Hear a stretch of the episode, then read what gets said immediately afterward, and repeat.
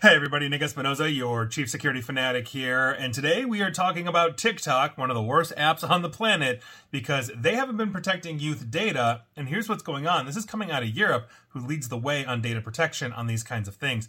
European authorities have found that TikTok has violated the GDPR or General Data Protection Regulation when it comes to how they are processing youth's personal data. Now, along with this decision, uh, the regulators have revealed that they've basically uh, hit uh, TikTok with a 345 million uh, euro or 368 million dollar fine. Now, as uh, the regulating body where TikTok is headquartered and where its first data center is located, the Irish Data Protection Commission, who's usually on top of these things, investigated whether TikTok adhered to its privacy protection obligations for users between the ages of 13 and 17 between July 31st through December 31st of 2020. These things take time to go through the system, just like any legal, uh, you know, proceeding, et cetera, et cetera. And so it's always retroactive. Now, the regulator said that they found that TikTok set child users or users that fall within that age bracket, uh, they set those profiles to public by default, meaning you could be that 13 year old boy or girl and essentially uh, everybody could see your profile, which is against GDPR rules. That means their information was also easily accessible, especially the videos that they posted that were also made public by default, and anybody could comment. On top of this, TikTok didn't make Duet and Stitch opt in features for their accounts, so anybody could take basically parts of their videos and create new ones as well. In addition to that, the regulators found that TikTok allowed children's users' accounts to be paired with adult users without, for the record, verifying that that person is a parent or guardian.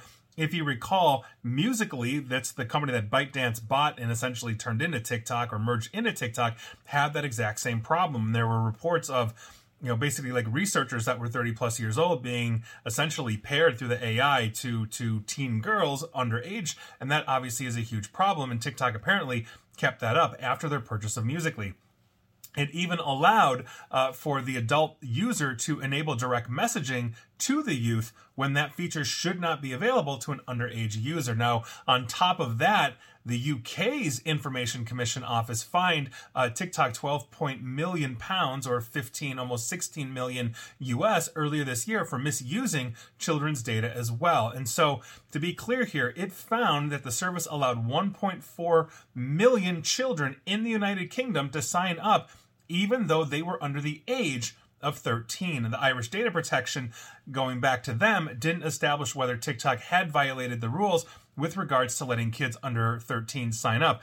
You know, it, it's it's a huge issue. But the Irish uh, Commission also found that TikTok was in violation of GDPR for not implementing proper measures and allowing anybody, regardless of their age, uh, you know, including kids, uh, you know, 12 and under, essentially to to sign up as well. And that is a huge thing. That is one of the big problems that we have worldwide. That's not just a TikTok issue.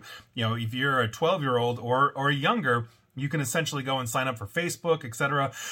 Excuse me. There are no checks to that whatsoever. And so obviously that is a huge problem. And so as we are looking at this, understand that that we are being incredibly data mined. Uh, I've talked about TikTok at length. The the basically that it's a surveillance app first, stupid video app second. Uh, you know that it is data mining us to the nth degree. Uh, you know it's also pushing Chinese propaganda, which uh, multiple European countries have found, especially about things like oh the Uyghurs are doing great. You know getting pushed, obviously changing perceptions not to mention misinformation, disinformation, et cetera, et cetera, et cetera, and that the app itself, like I said, is data mining, spying, all these kinds of things. This is something that I just don't understand. Uh, people are still using, and it's still blowing up. It just doesn't make sense to me. But I guess with all the other videos, like I said before, you can't say you haven't been told. But if you've got, uh, you know, a youth in your life, meaning somebody that is 17 and younger, that is on TikTok they really shouldn't be. And longitudinally, studies have shown that essentially the, the younger generations become more well adjusted as individuals if they adopt social media at age 19 or older. And there's been a lot of push to, to at least start with 16 and up as opposed to 13 and up. And I do think we should be at 19 or up. But to be perfectly fair, I think social media should go away, even though I lose essentially my marketing wing because I too am on all of these except for TikTok, and I will never have one of those accounts. And please like, share, follow me here on Facebook and Twitter at Nick A.